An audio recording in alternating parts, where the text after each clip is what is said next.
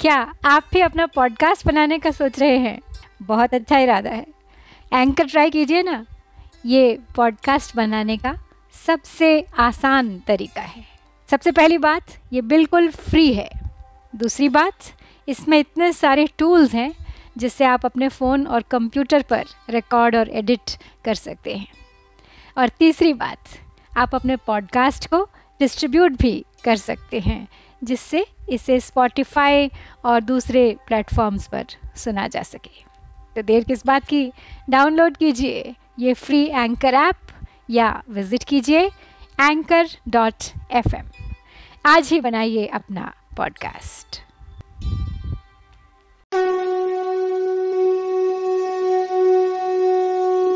जय श्री कृष्ण। श्रीमद् भगवद गीता के आठवें अध्याय अक्षर ब्रह्म योग में आप सबका एक बार फिर स्वागत करती हूँ। अब तक इस अध्याय से हमने तेरह श्लोक पढ़े हैं, जिनमें मुख्यतः अर्जुन के किए हुए प्रश्नों के उत्तर श्री भगवान ने उन्हें दिए हैं। कि ब्रह्म क्या है आध्यात्म आध्यात्म क्या है, यज्ञ किसे कहते हैं, कर्म क्या है जो जितेंद्रिय मनुष्य है वो तुम्हें, यानी ईश्वर को कैसे पहचान सकता है? तो आगे पढ़ने से पहले एक बार दोहरा लेते हैं पिछले पढ़े हुए श्लोक। अभ्यास बल से युक्त योगी चित्त अपना साध के उत्तम पुरुष को प्राप्त होता है, उसे आराध के सर्वज्ञ शास्ता सूक्ष्मतम, आदित्य समतम से परे। जो नित अचिंत्य अनादि सर्वाधार का चिंतन करे। कर योग बल से प्राण भ्रिकुटी मध्य अंतिम काल में। निश्चल हुआ वह भक्त मिलता दिव्य पुरुष विशाल में। अक्षर कहें वेदज्ञ, जिसमें राग तज यत जन जमे। हो ब्रह्मचारी जिसलिए वह पद सुनो संक्षेप में। सब इंद्रियों को साध कर निश्चल हृदय में मन धरे, फिर प्राण मस्तक में जमा कर धारणा योगी करे।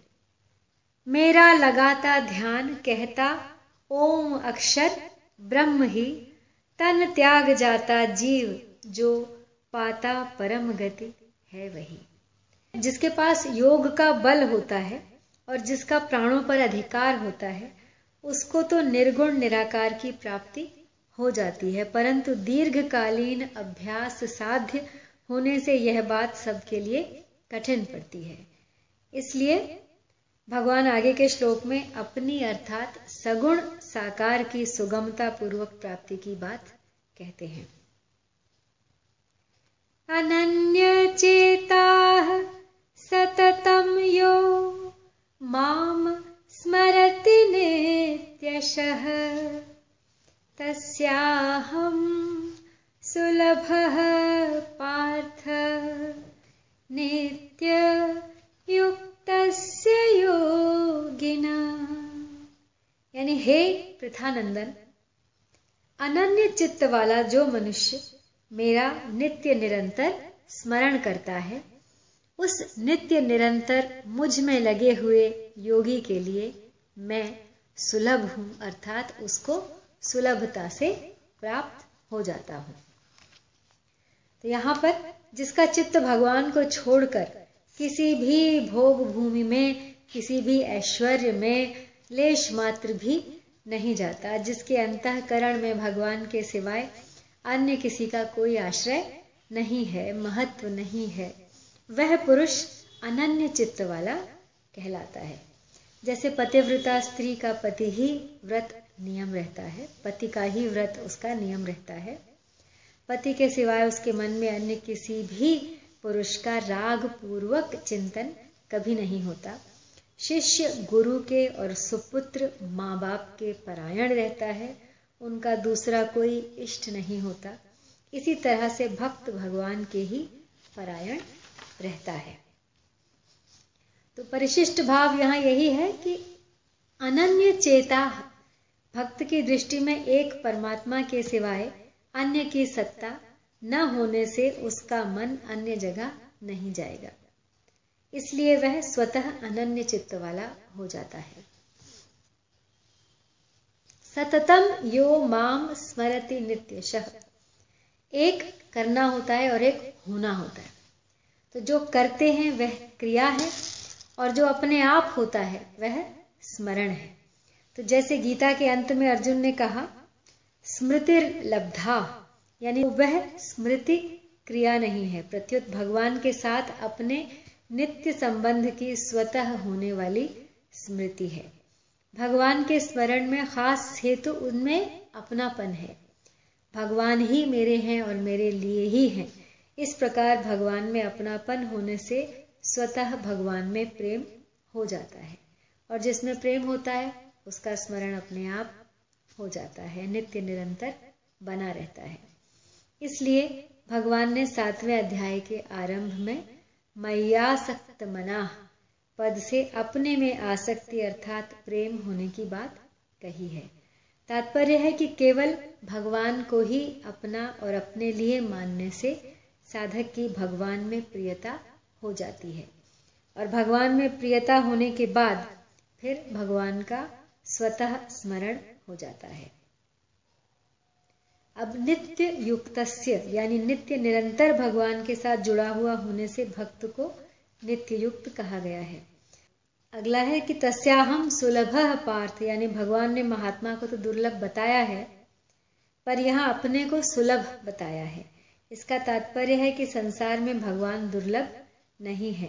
प्रत्युत उनके तत्व को जानकर, उनके शरण होने वाले भक्त दुर्लभ हैं। कारण कि भगवान को ढूंढे तो वे सब जगह मिल जाएँगे, पर भगवान का प्यारा भक्त कहीं कहीं ही मिलेगा। हरे दुर्लभ नहीं जगत में, हरिजन दुर्लभ होए। हरि हेरिया सब जग मिले, हरिजन कहीं एक होए। यानी भगवान कृपा करके जो मनुष्य शरीर देते हैं, उस शरीर से जीव अनेक योनियों में तथा नरकों में भी जा सकता है, परंतु भक्त कृपा करके भगवान की ही प्राप्ति करता है। हरि से तू जन हेत कर कर हरिजन से हेत। हरि रिझ जग देत है हरिजन हरि ही देत। यानी वास्तव में जो नित्य प्राप्त है, उसमें सुलभता, दुर्लभता कहना, बनना है नहीं। कहना बनता ही नहीं, क्योंकि दो लोगों ने उसको दुर्लभ मान रखा है। इस वृत्ति को हटाने के लिए भगवान ने अपने आप को सुलभ बताया है। जिसमें जिसकी खुद की सत्ता है ही नहीं, उस असत को सत्ता और महत्ता देने से, यानी शरीर को सत्ता और महत्ता देने से, उसके साथ संबंध जोड़ने से ही नित्य प्राप्त परमात्मा दुर्लभ हो रहे हैं। असत को सत्ता और महत्ता न दे तो परमात्मा की प्राप्ति स्वतः सिद्ध है। तो असत है और वह अपना तथा अपने लिए है। ऐसा मानना ही असत को सत्ता और महत्ता देकर उसके साथ संबंध जोड़ना है। तो अब दो श्लोकों में भगवान अपनी प्राप्ति का महात्म्य बताते हैं। मामुपेत्य पुनर्जन्म दुःखालयं शाश्वतम् नाप्नुवन्ति संसिद्धिं परमां गताः महात्मा लोग मुझे प्राप्त करके दुखालय अर्थात दुखों के घर और अशाश्वत अर्थात निरंतर बदलने वाले पुनर्जन्म को प्राप्त नहीं होते, क्योंकि वे परम सिद्धि को प्राप्त हो गए हैं। अर्थात उनको परम प्रेम की प्राप्ति हो गई है। तो यहाँ मामोपेत्य का तात्पर्य है कि भगवान के दर्शन कर ले, भगवान को तत्व से जान ले, अथवा भगवान में प्रविष्ट हो जाए तो फिर पुनर्जन्म नहीं होता। पुनर्जन्म का अर्थ है फिर शरीर धारण करना। वह शरीर चाहे मनुष्य का हो, चाहे पशु पक्षी का हो, चाहे किसी भी प्राणी का हो, पर उसे धारण करने में दुख ही दुख है। इसलिए पुनर्जन्म को दुखालय अर्थात दुखों का घर कहा गया है। गीता के सातवें अध्याय में तो संसार को परमात्मा का स्वरूप कहा गया है। वासुदेव सर्वम, पर यहाँ उसको दुखालय अर्थात दुखों का घर कहा गया है। इसका तात्पर्य है कि जो मनुष्य सांसारिक वस्तु, व्यक्ति और क्रिया से सुख लेता है, उसके लिए तो संसार भयंकर दुख देने वाला है, पर जो वस्तु और क्रिया से व्यक्तियों की सेवा करता है, उसके लिए संसार परमात्मा का स्वरूप है। सुख की आशा, कामना और भोग महान दुखों के कारण है। सुख भोगने वाला दुख से कभी बच नहीं सकता। यह अकाट्य नियम है। इसलिए वस्तु, व्यक्ति और क्रिया से सुख लेना ही नहीं है। जिस क्षण सुख बुद्धि का त्याग है, उसी क्षण परमात्मा की प्राप्ति है। तो जीव उस समग्र परमात्मा का अंश है जिसमें रोम रोम में करोड़ों ब्रह्मांड हैं। पर जीव फंस गया अपरा प्रकृति से के तुच्छ से तुच्छ अंश एक शरीर में। इसलिए जहाँ कोरा आनंद ही आनंद है, वहाँ जीव कोरा दुख ही दुख पा रहा है। जैसे गाय के थनों में जहाँ केवल दूध ही दूध है, वहाँ रहकर चीचड़ केवल खून ही खून पीता है। गोस्वामी तुलसीदास जी महाराज कहते हैं, आनंद सिंधु मध्य तब बासा, बिन जाने कस मरसी प्यासा। पानी में रह के भी मछली प्यासी, वही अर्थ यहाँ भी है।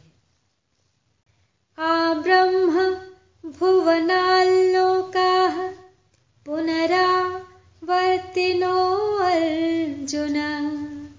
मामुपेत्य तु कौन्तेय, पुनर्जन्म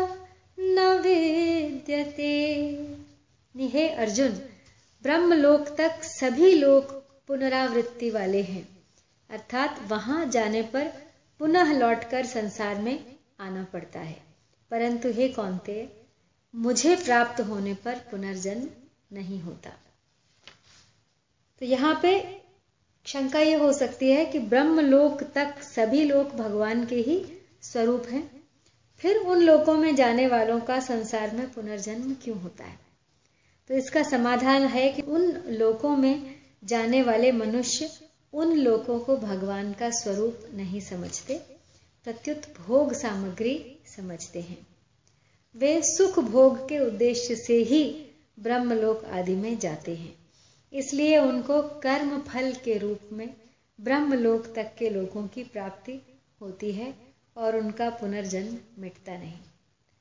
पुनर्जन्म सुखाशक्ति के कारण ही होता है। इसलिए यहाँ आब्रह्म भुवनाल लोका कहने का तात्पर्य है कि सांसारिक सुखों की आखिरी हद जो ब्रह्मलोक है, वहाँ जाने पर भी जीव को लौटना ही पड़ता है।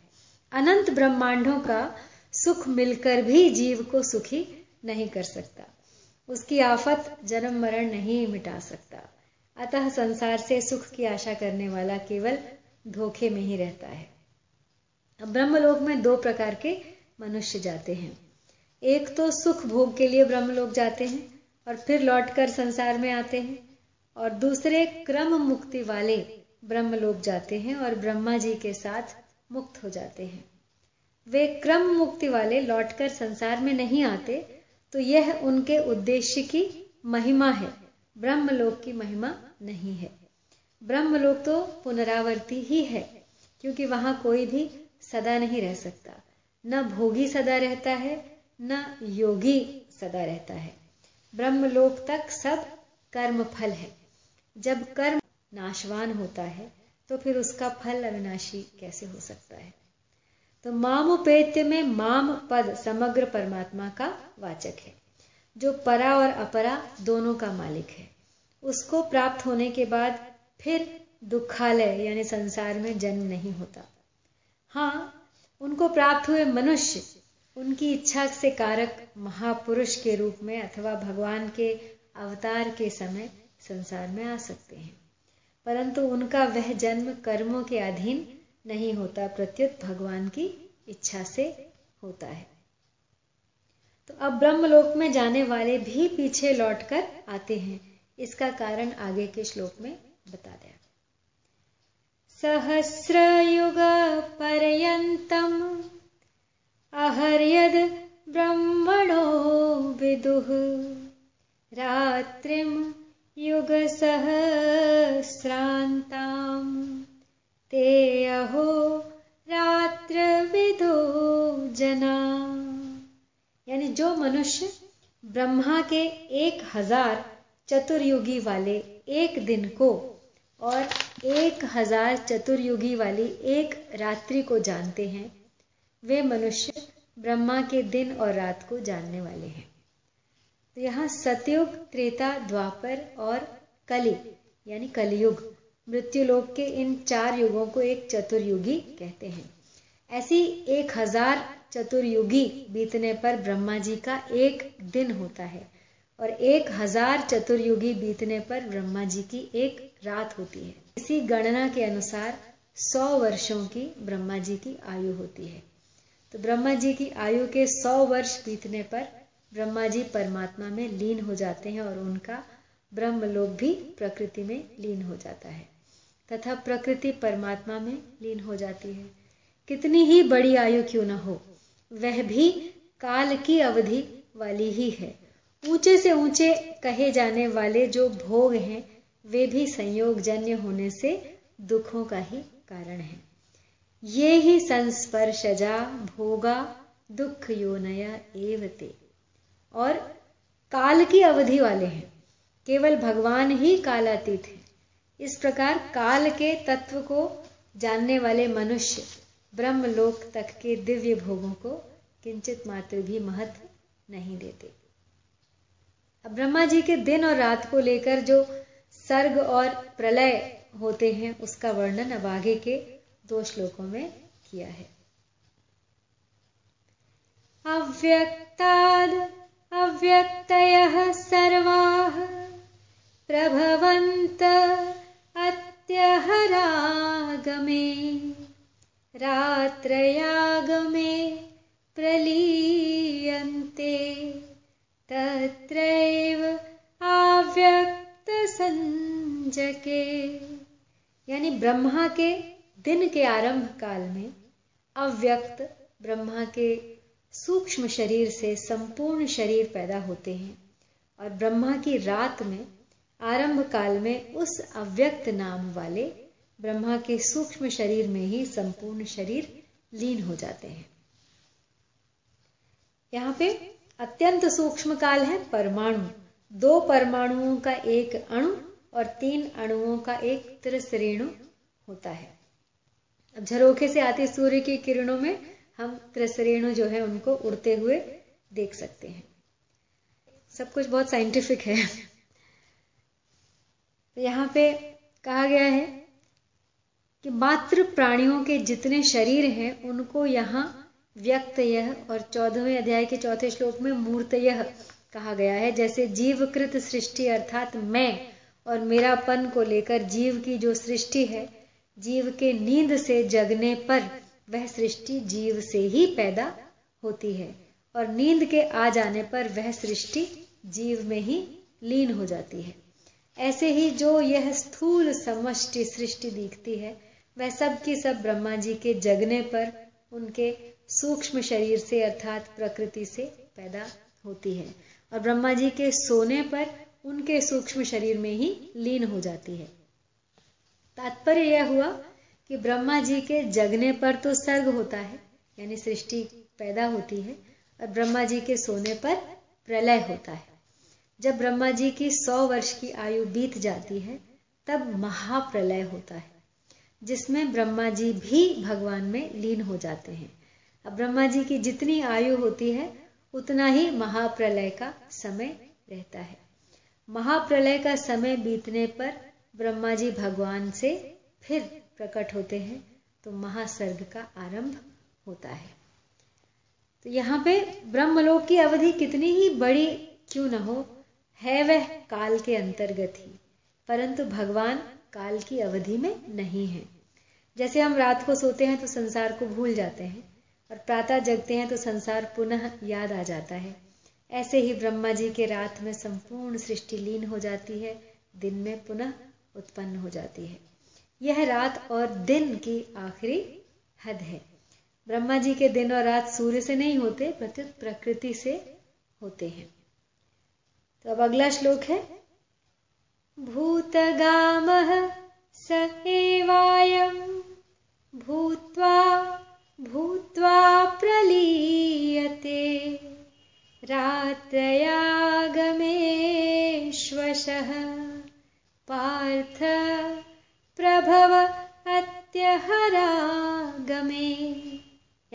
पार्थ, वही यह प्राणी समुदाय उत्पन्न हो होकर प्रकृति के परवश हुआ, ब्रह्मा के दिन के समय उत्पन्न होता है और ब्रह्मा की रात्रि के समय लीन होता है।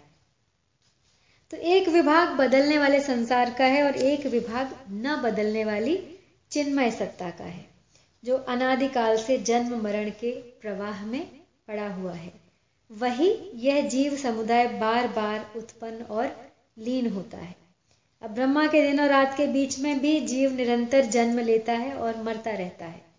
तात्पर्य है कि जो बार बार उत्पन्न और लीन होता है, वह संसार है और जो वही रहता है, जो पहले सर्गावस्था में था, वह जीव का असली स्वरूप अर्थात चिन्मय सत्ता है और परमात्मा का साक्षात अंश है।